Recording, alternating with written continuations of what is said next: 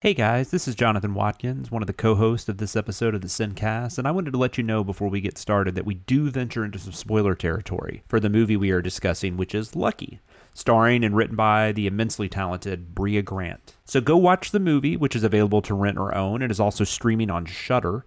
And then please come back and listen to our interview with Brea, because Lucky is both a pretty great film and a film that allows for fascinating conversations about it afterwards. Thank you, and I hope you enjoy this interview. Because when the movie was pitched to Natasha, they were like, Brea is attached to star. And I'm like, no, I'm not. Uh, no one no one asked me. Um... Welcome to Sincast, presented by CinemaSins.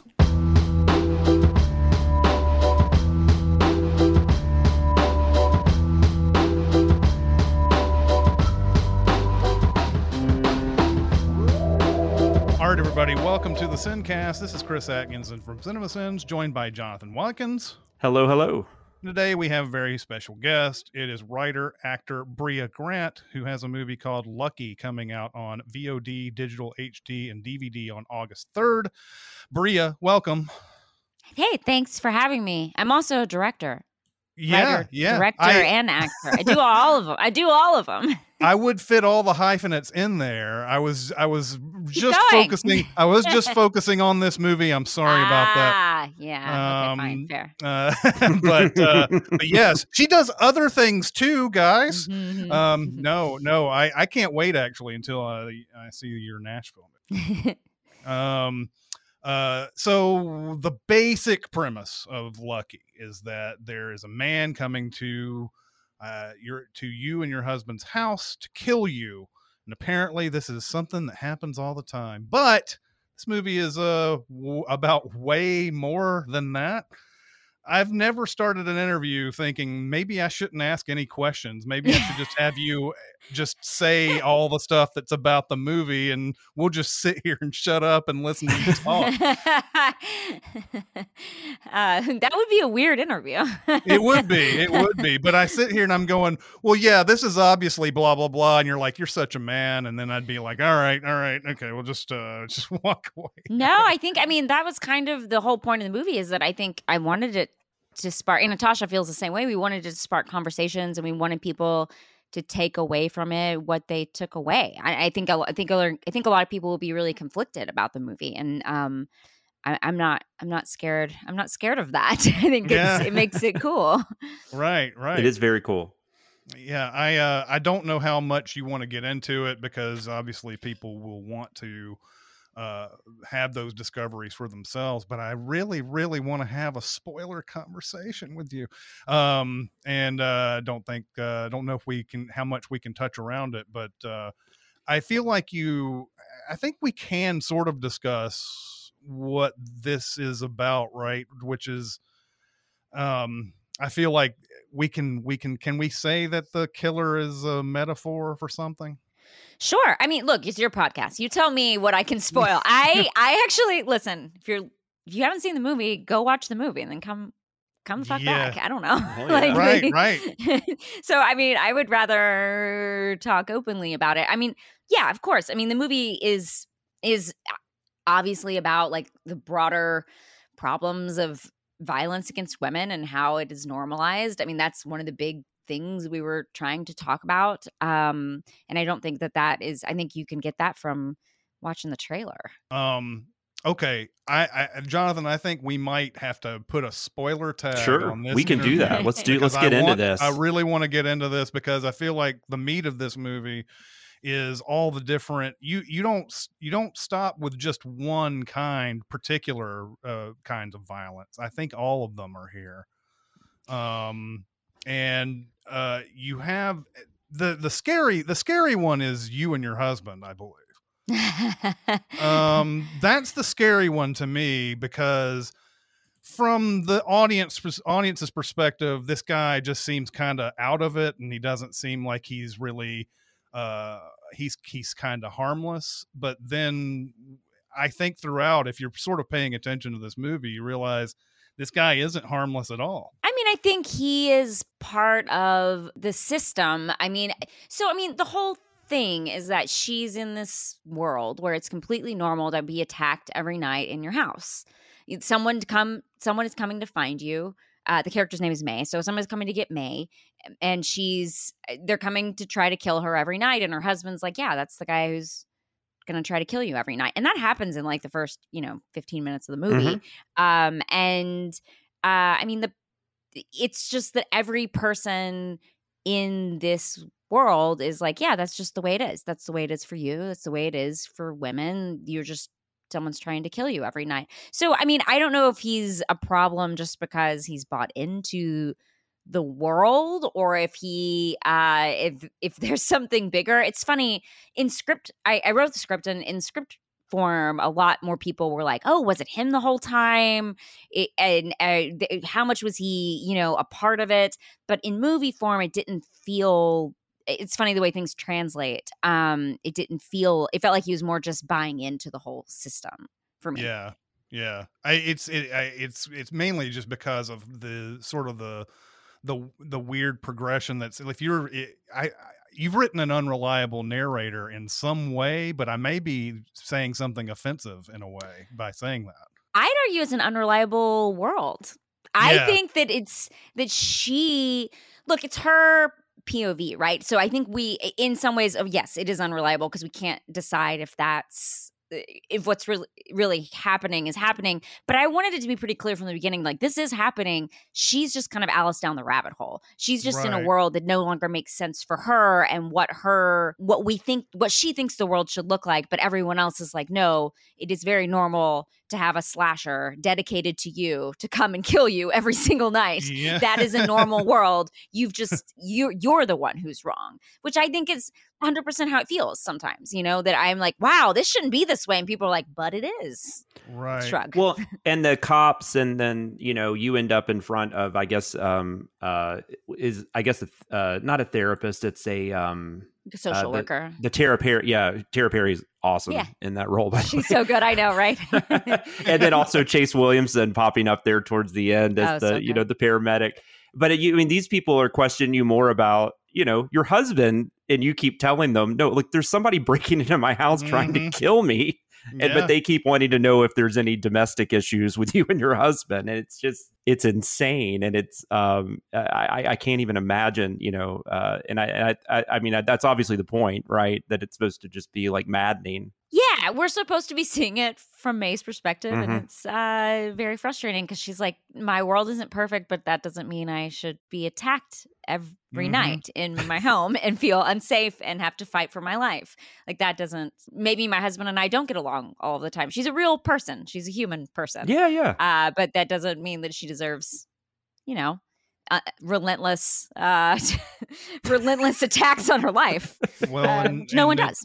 And it, uh, it's, it's sort of, uh, you know, it's, it, there's always, I love this scene uh, that's in here where, I think before we even know that there's been an incident in a parking garage, that, you know, that's sort of a revelation towards at the end, but uh, she's just walking uh, through a, a regular like lobby thoroughfare type place or whatever, and just hears some keys and gets rattled because of it. Um, because it's a sort of a, a memory uh, that's associated with some sort of trauma that has happened. Yeah.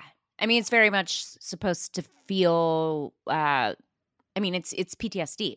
Mm-hmm. It's it's yeah. the way it feels when you um, have been through something, and then something triggers that and reminds you of that. And then you, uh, your yeah. all of your senses go off. Everything feels weird. Uh, yeah. And you're trying to like be present in the world. But I mean, the world isn't yours anymore at that moment. And it's really not hers for the whole movie, really. Yeah, I, I I had I had a couple of different interpretations of the of the uh, the uh, married relationship, because at first you're just like at first one I, I actually have watched this movie twice.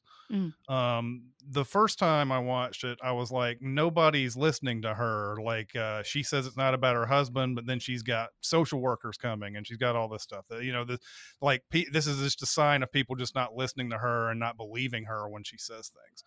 But then the next time I watched it, I was like, I could see how you could think that maybe her husband is abusive, and she sort of mm-hmm. created a cocoon around her, and she is sort of, uh, you know, she, all of this, all of these things that she's talking about uh, do show that there's been some abuse, and she's rationalizing it in some way.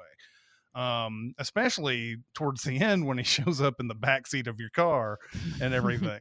So, uh, and then, and, and if you take it that way and you start listening to what he says during those scenes, you're just like, oh my God, this guy's a monster, but maybe that's not how you intended it. And I think that's fascinating. I mean, I think that's an interesting interpretation. I, I, I no, I mean, he, he's not listening either. So yeah. I think that he's just, at, I mean, and at first it is a little normal, but then as the movie progresses, as movies do, it becomes more and more abnormal, and he he's a part of the system, so he he's not listening either.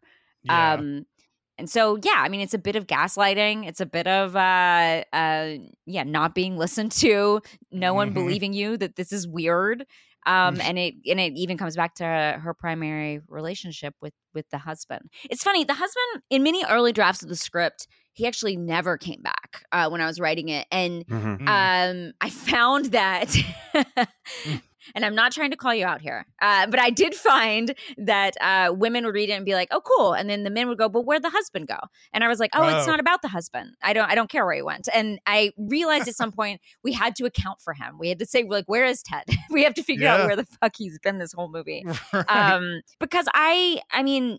So I mean, the inspiration for this was from my personal life, and um, I found that it was one thing I, I experienced a traumatic event, and um, mm-hmm. uh, the person I was dating at the time couldn't really understand it, and it was something that kind of it kind of broke us apart in some ways, because he was never able to understand it, which mm-hmm. makes sense. He, it wasn't his; it didn't happen to him. Um, uh, but it also uh, it. it It meant that he his empathy with for me or his sympathy for me could only go so far, because he just didn't ha- he wasn't able to be empathetic. So I think in some ways I was writing through my own uh, right writing through, finding a little bit of catharsis and working through why that relationship sort of fell apart, because I felt like that person never got it and never even attempted to get it, and became a part of this world that wasn't really understanding me or listening to me. Yeah, that's uh I was going to ask if the if there was any sort of your personal experience in this movie, but you're you're also saying, you know, you're not saying it's just it stops with you. It's uh it's it's all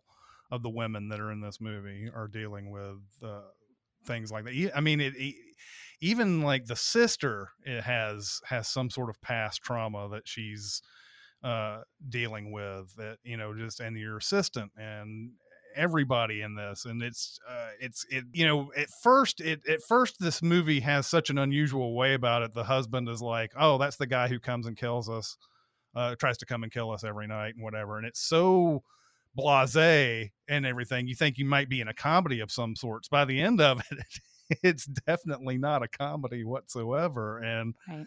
um uh you know I can't, that's the reason why I'm sitting there. I'm wa- I'm watching this with a man's eyes, and I see these type of things, and I'm like, holy shit, what kind of world are we in? And this is exactly, this is just a nightmare to watch. No doubt about it. Uh, well, it should be. Yeah. I mean, yeah. Good, I guess. I mean, but I do think, I mean, I do look, Natasha hired a lot of comedic actors. I have a sense mm-hmm. of dark humor to me, and I do think there are parts that we want people to kind of laugh through or be uncomfortable and laugh through, es- especially at the top. But I think the whole way through, I mean, really, like, May is the straight man going through this kind of absurdist world. And so it's okay to kind of laugh at the absurdity of the situation. Well, and, and Jonathan alluded to it, the the paramedic stuff is is hilarious to me, um just the way that guy is acting all the way through it. Uh you know it's it's uh it, it uh it, that scene is very well done. I love, like, all the you know you know how there's so many things going on at once. Somebody wants to take blood pressure, somebody wants to take blood, somebody wants to ask questions about the incident. They're all there, everybody's there just asking questions.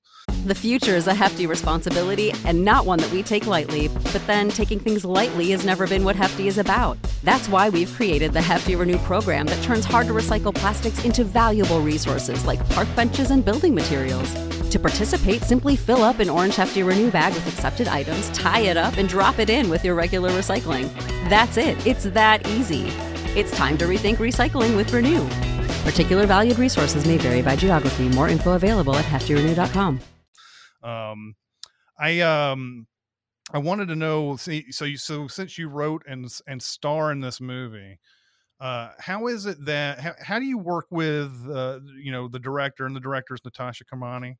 Uh, the how do you, how do you work with that? You know the material better than anybody else. So what is she able to uh, bring to you uh, when you are uh, doing a scene or whatever? If you're doing a scene a certain way and she, you know, maybe disagrees with how you're doing it or whatever. Um, I mean, look, I, I mean, I really believe in the filmmaking system as, mm-hmm. as is. I think a film needs a really strong captain of a sh- of the ship. I need, it needs someone to steer things. And I think there should be one person, or, you know, sometimes you have a director team or something, uh, but a person that, that says like yes or no and has sort of final say because they have a vision, and you need them to have that specific vision for the movie to feel coherent, for it to make sense. And so for me, I, I wrote the movie. We got it green. I, I, I took it to Epic um, Pictures.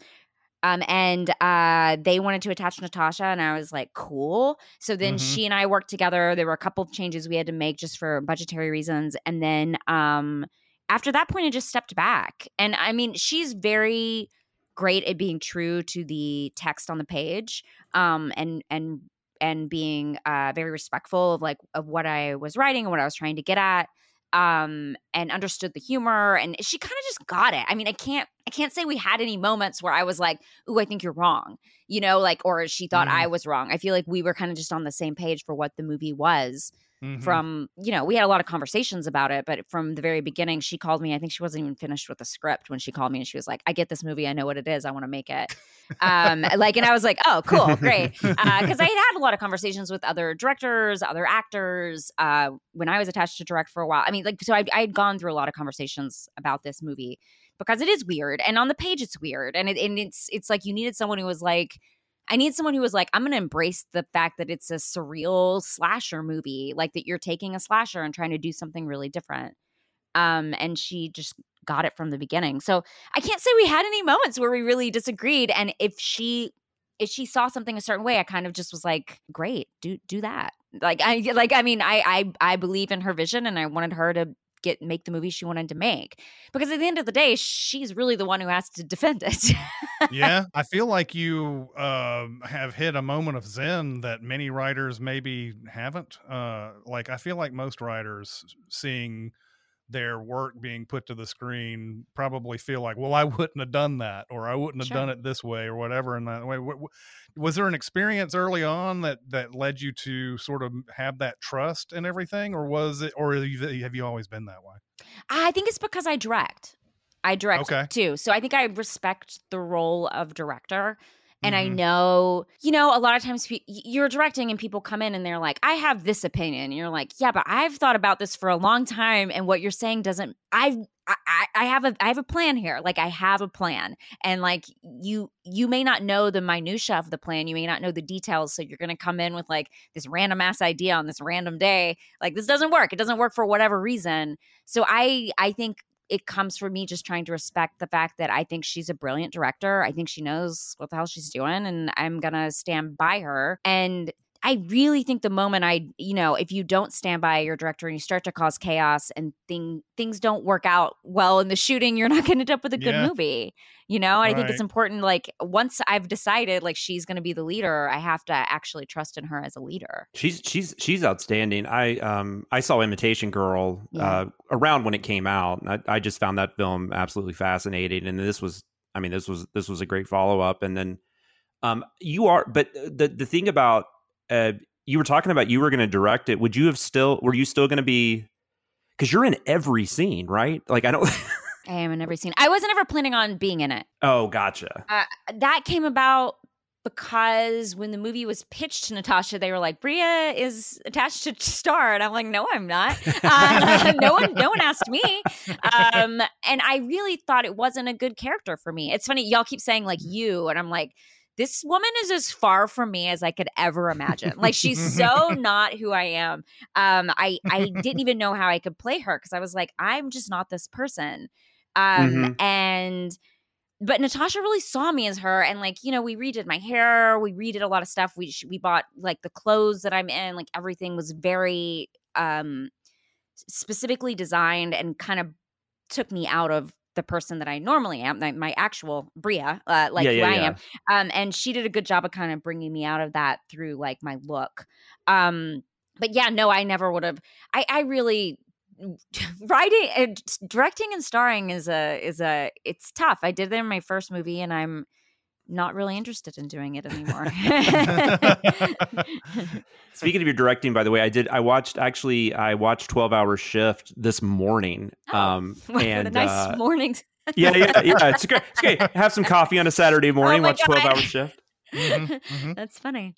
I, uh, but I, um, I, I, I've been meaning to watch it for a long time. Like a lot of us, we have huge, you know, to be watched piles. And, um, but, uh, since, since we were gonna be talking to you, I definitely wanted to check it out. And I, it was fantastic. I mean, oh, fantastic. So. I mean, the, thank you. And Angela, I can't, is, uh, I, if we can't talk, I'm just curious working with Angela Bettis, um, who I love, um, what, what would just, I don't know, just what, what, I, I guess just working with her, what was that like? Or what? It's- Awesome. It's a dream. I mean, she's great. She's uh I've been a fan of hers for a long time, and we um she she comes to play, you know, like she she brings it. And uh because she was there, I think it stepped up the entire rest of the cast. Everyone was like looking at her, and she's really good.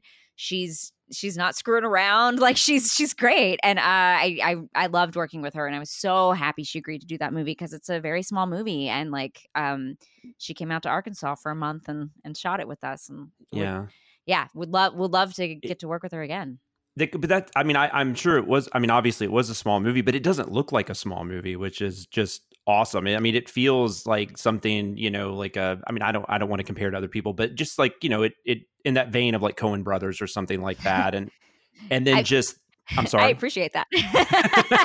Sorry, I'm just laughing. And uh, let me just tell you, this is how you how you know it's a small movie. Um, I the guy who's like in the bed in a coma the whole time. Yeah, that was our sound guy.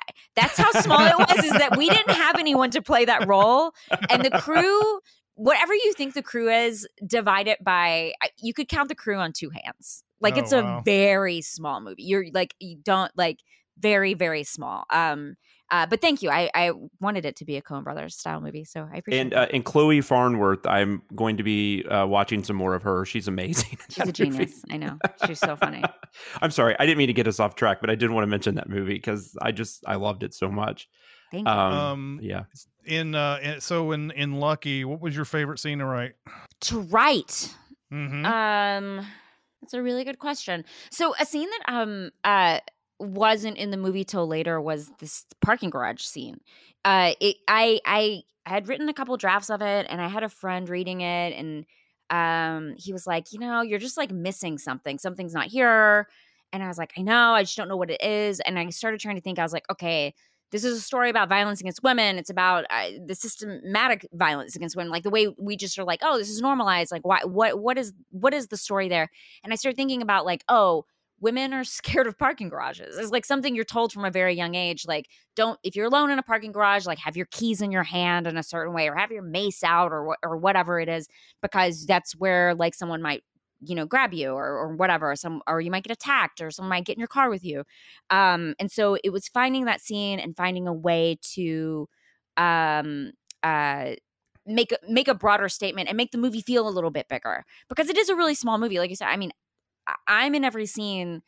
There, a lot of days it was me and uh, uh, the guy playing the man, lovely Hunter, um, or or me and like one other actor. Like it was like it's a very small movie, and like most of the actors were in for like a day, um, and that was a much bigger day. We got to have like stunt people and like uh, just thinking about that as like a way to expand the movie because that's always what you're trying to do with these low budget movies, right? You're trying to find a way to make the world feel a little bit bigger, and you're like, it's not just this one story; it's it's it's the world. And um, uh, so finding that scene, like, what I felt like it was when the movie started making sense. So I was like, okay, now I got the movie. Now it's not just a woman running for her life the whole movie. It's like, oh, we have something a little bit bigger to say here. Yeah, That's the that's the one scene in the movie that just seems like all the stops were pulled. You had, uh, yeah. uh, you know, the way the lights are. There's that that running through the hallway with the red lights flashing, and you know, they're all the different women who are getting attacked, and uh, and everything. It's the starkest uh, part of the of the movie. It's the one that uh, you know sort of puts its stamp on that. It's uh, it's interesting that was that wasn't even in the script at first, right? Right, right, yeah, and it's it's. I mean, as a writer, you're always trying to find, like, you're like, what is the set piece? What is the big pivotal scene that people will be talking about, or like we'll get a director interested, or we'll like get a financing company to be like, yes, we'll give you some money. Um, and for me, that was that was the scene that felt like, okay, like if they can like get on board for the premise, which is like, you know, him saying like, oh, this is the guy who attacks you every night. If they're on board for that and they make it through this parking garage scene, then like, they'll realize this movie is a little bit something is is special for a movie of this size. And, and here's here's a really original question to follow that up with: what was your favorite scene to act in? Well, I, doing that scene with Tara was fun because Tara and I, uh, Tara Perry plays this social worker in the movie, mm-hmm. and um, she had just uh, been one of the stars of twelve hour shift, which we mm-hmm. shot three weeks before that. So like I just worked with her as a director, and then I got to work with her as an actor. So that was cool. And then Nakia Gamby Turner is also in twelve hour shift, and she's in the scene with Chase Williamson and mm-hmm. um, uh, Jesse Merlin and a bunch of other cool people are in this scene where everyone's like shouting at me, and uh, uh, they start, one of them breaks in, they bring in the song at one point and stuff. And that was really fun, especially since as an actor, like I'm by myself for a lot of the movie, just like walking around a house, like fighting, like, I mean, it, I'm just doing like not, it's a lot of physical acting, but it's not as much of like getting to interact off of with other actors. And so that was like a really fun scene to get to play with. I, uh, one, one of, one of my scenes that I, I don't know what it is about it, but, uh, you stab the man in the neck and the blood starts spurting all oh, over yeah. you. And, and what was that like? Is that is that something where you're like, ah, oh, okay, I can't, I'm not, I'm not, I know I'm going to hate life after this. Yeah. Or is this awesome? No, it's not like, you know, when you go to like a water park and you're going down like with a log ride. I actually don't do the log ride anymore because I get so mad because at the end you're like, that was fun. Why the fuck did I do that? Yeah. Uh, that's that's the feeling is that you're like, why am I now? Because then, you know, everyone has to rush over to you because we're shooting this like very nice house in Altadena, and you're like, don't touch the floor, or don't touch the carpet. Uh, mm. Like, you know, because yeah. you're covered in blood. But right. no, Natasha and uh, my producer was there that day, and um, they they all thought it was very funny and recorded videos and laughed at me. So I got sure covered in blood because it was it is a it is a full fountain of blood falling onto my face. Yeah, this is uh if it, I feel like uh, as a director where you're just like, ha ha, I get to torture my cast today. Yeah. I you know what? It's not though. I think like the fun thing about making horror is that like we're all kind of there for those reasons a little bit. Mm-hmm. Like we yeah. we enjoy the like special effects of it all, and like we enjoy those fun moments, and it's what kind of separates making a horror movie from making just like a drama or a comedy is that you know you're going to have these cool moments where everyone kind of gathers around and we get to watch this fun thing, and then I I'll watch it in playback obviously, but um but it's fun and you get to like really it's it is it is a lot of playing, and even though it's scary and Uh, you're just hoping you're not going to screw it up the whole time because you have so few takes on these size movies.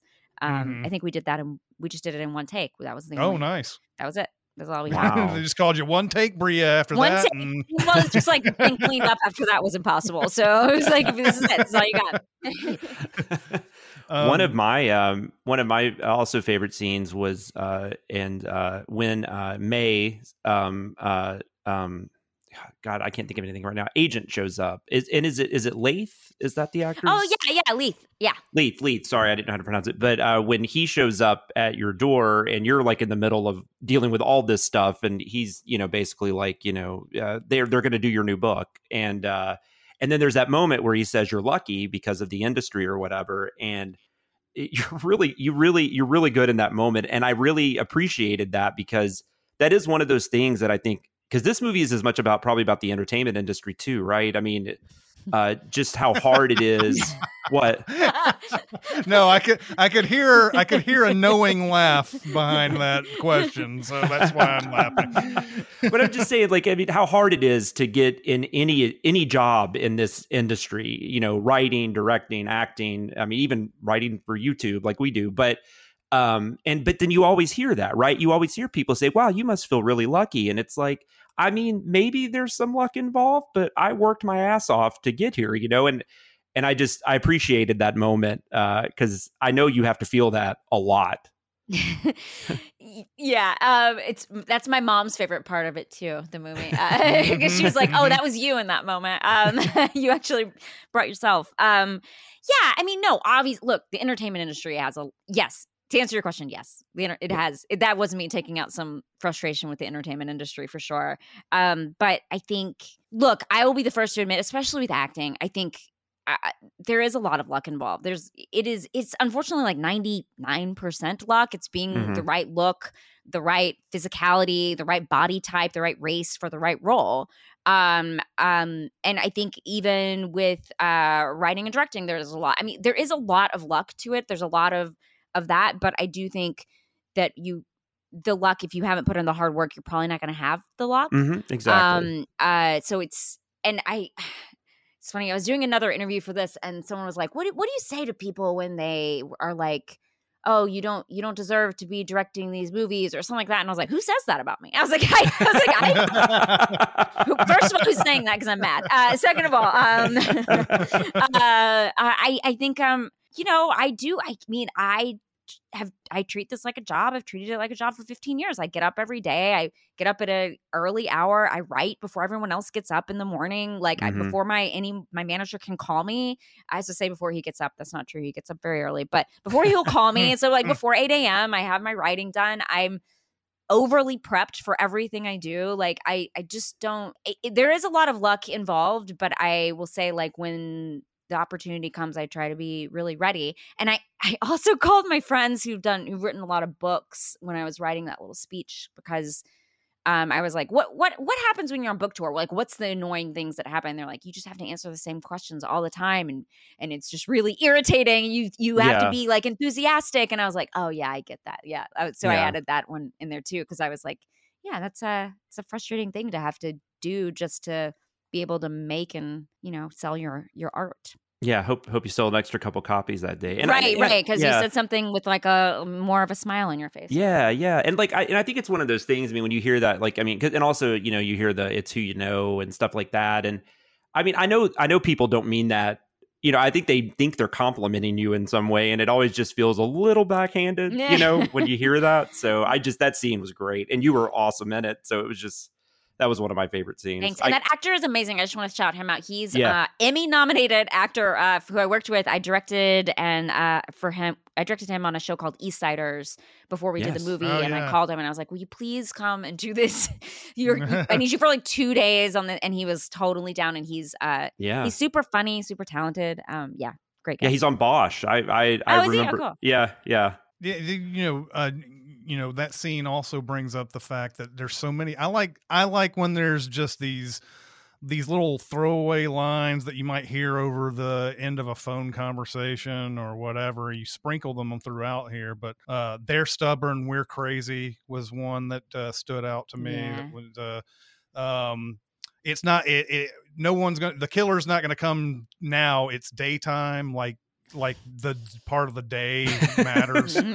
um, Everybody and, and kept saying that. that. Yeah, exactly. Um, uh, I feel like you've probably, I, you know, have you heard these uh, like over and over and over in your life basically is, I mean, did you even, some that you didn't even get to put in? There were so many probably.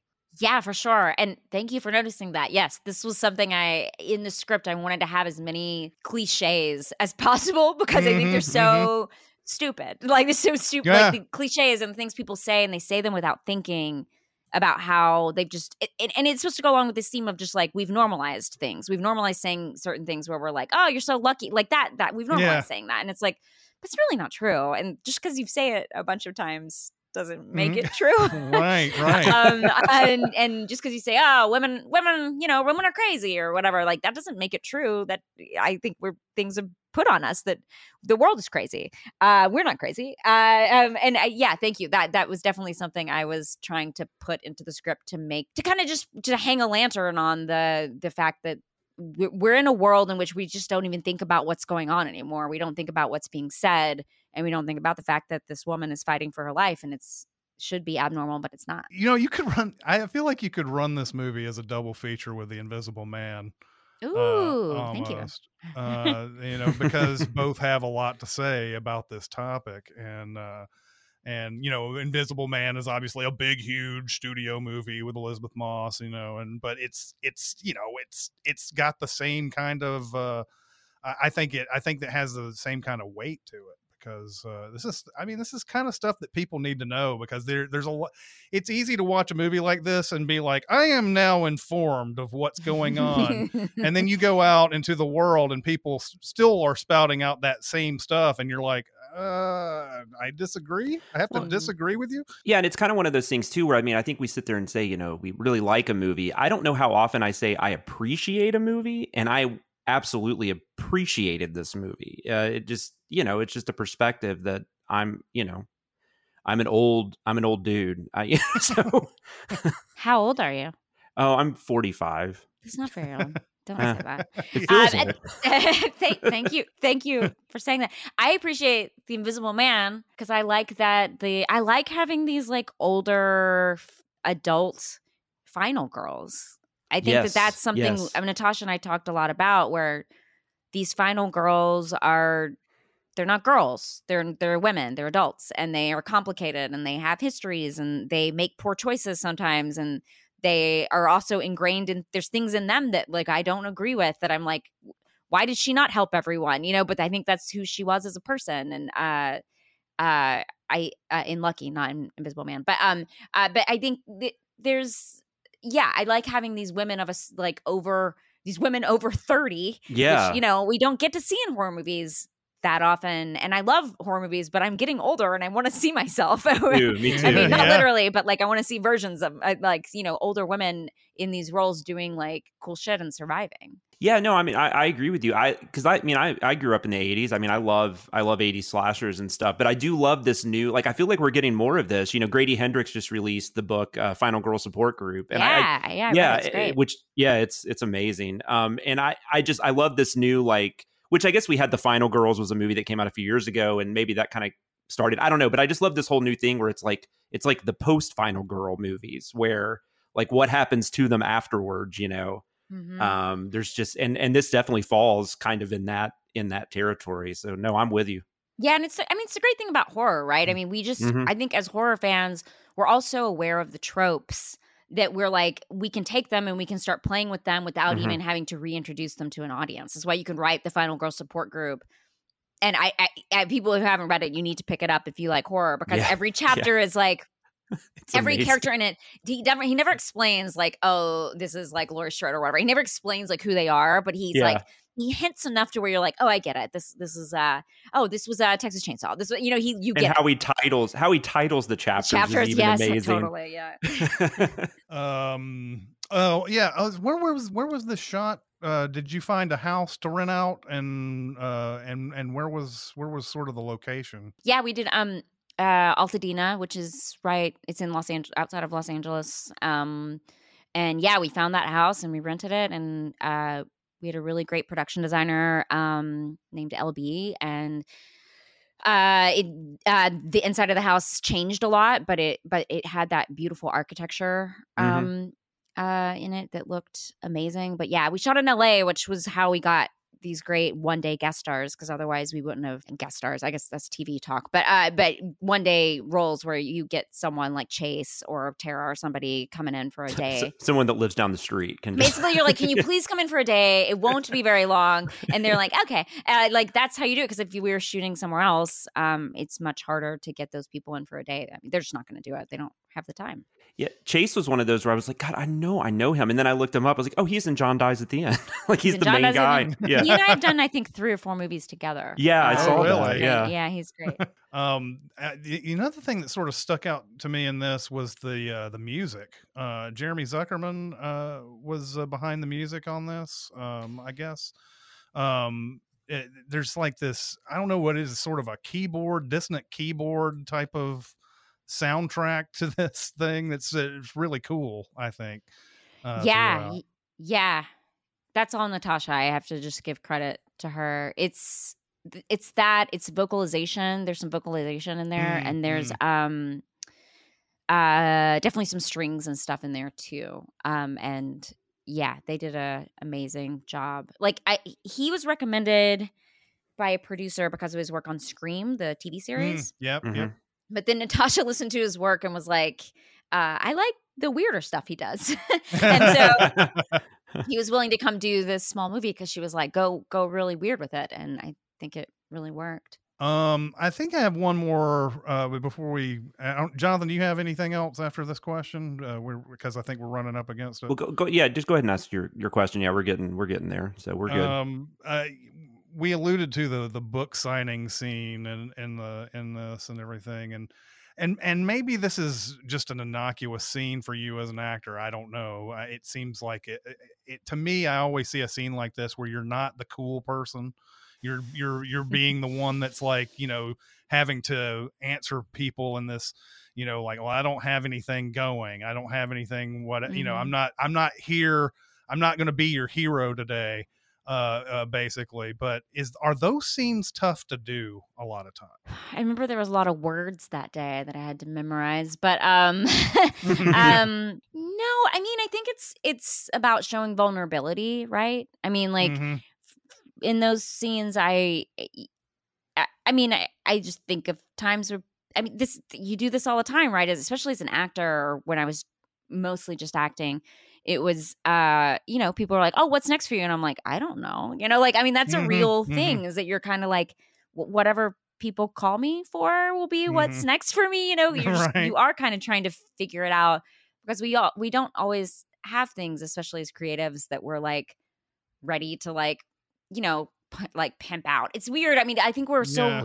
we're so required to like have that. Well, what's your next thing? And then what's, what are you doing after that? And like, uh, I don't know. It's not, it's not that it's not, it's not that you're not the cool person. I think it's that you're the like, um, I don't know. It, it's like a vulnerability, I guess, that you're, that, that happens in that moment. And like showing that vulnerability that, I mean, I've been there. I've totally been there. I distinctly remember I shot, um, Rob Zombie's Halloween two. And then mm-hmm. that movie came out like really fast. Like we shot it in the spring and it came out in Halloween, uh, like around Halloween. Um, and um, I was at an interview and uh, we were, they were like, oh, what is everyone doing next? And like everyone there like had like some huge movie. And I was like, uh, I'm, I'm promoting Halloween two. I don't know. I don't have anything. I, I had started writing graphic novels and I was like, ooh, do I even talk about that? That's like not something people are interested in me doing. And it doesn't have anything to do with acting. And like, is that worth even bringing up? Which, you know, ended up being like, one of the great joys of my life is writing graphic novels. But at the time I was like, I don't even know what to say. So I think it's like, you know, you pull from your whole life. And that was, I've definitely had moments where I didn't know what the hell I was doing next. Yeah. I, I saw that you wrote graphic novels. I, I was not aware of that. So I'm, I'm going to be definitely ordering some of those. I'm a, I'm a comic guy. So. Oh, please do order, order yeah. my latest, latest one. I mean, it's, it's Y A, but I guarantee you'll get something out of it. Okay, great. Yeah. No, I probably asked that question weird. I just, I've, I've had this fascination with, uh actors who get into these scenes. You always hear about uh oh I loved playing this villain because you get to sink your teeth into these lines and all this, and or I like to be this because there's all this stuff. But when when you're the main character who gets forced into a scene where you're not the cool one and you don't mm. you don't have the best things to say, I always wonder if that's a, a scene that you are looking forward to, or if it's just like, eh, you know, I can, I can do this and no problem, whatever. But uh, I mean, it, you know, it sounds like, it sounds like it was like any other scene. You just prepare and you do yeah. the thing that you need to do. Yeah, no, but I think you're right. I mean, I do, I do, I mean, I do kind of like it. I like playing some, I kind of like working out some of my demons and um, mm-hmm, dealing mm-hmm. with my vulnerabilities. And um, yeah, I don't like playing people who are one hundred percent cool or one hundred percent like above board or, uh, you know, doing good right. stuff all the time. Like I like playing complicated characters. I like writing complicated characters. Mm-hmm. And um, I'm definitely uh, going to always lean more into that. Um, in any sort of thing I'm doing. All right. I guess we're going to have to wrap it up. Man, by the way, I could I could talk to you an hour about Halloween too. I'm so curious about working with Rob Zombie. Like, well, well you you have time for one question. Awesome. Awesome. Well, if I have one question about another movie, I actually want to know about filming the karaoke scene in After Midnight. Oh my God. Oh my God.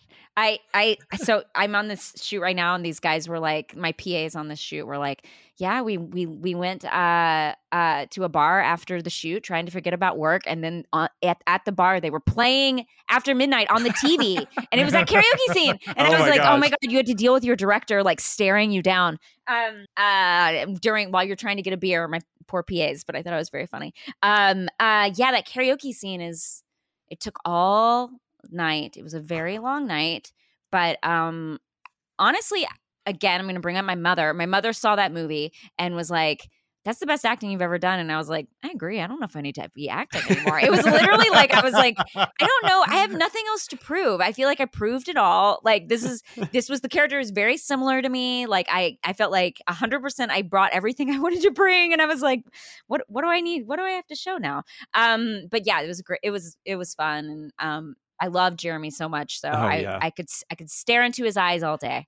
he, uh, Jeremy, Jeremy Gardner is who you're talking about. And yeah. if anybody hasn't seen After Midnight, please check it out. It is, it is, that karaoke scene is one of the best W T F moments ever. It is, but he plays it so sincerely. Oh, oh and it's like, great. And, and it's so weird because, you know, as an actor, it's weird because he has to do it a bunch of times, and then they have to shoot me just watching him for yeah. like a full song length, like, which is a very long time to not say anything and just have a camera like literally, you know, three feet from your face. Um, but it was, it was great. That was just, it was very hot shooting that movie. It was very small, a very small movie, and it was like one of the greatest movies I've ever yeah. got to be a part of. I also, and I just want to mention real quick, I'm also, I listen to Reading Glasses quite often. Oh, cool. And um, I just, I don't know, with all that you have going on, I have no idea how you do a podcast that frequently, because I, I, I, I don't have nearly your, as much as you going I was on late, I, late to your podcast because I was recording Reading Glasses. Nice. We went over. I'm sorry. I'm sorry I was late. I was trying. Oh, no, not a problem at all. No. I'm, I'm, it, was, it, was Ma- it was Mallory's fault, right? It was I mean, Mallory's yeah. fault. No, it's never Mallory's fault. That's the problem. She's she's on board. Uh, we'd like to thank uh, Brea Grant for giving us her time. The movie's Lucky comes out on V O D, digital H D, and D V D on August third. Uh, that's going to do it for this interview. It's Chris Atkinson and Jonathan Watkins. We'll see you next time. Thanks for listening. Comment on our episodes on our SoundCloud page. Check us out on YouTube, Twitter, Facebook, and Reddit, and be sure to visit CinemaSins dot com.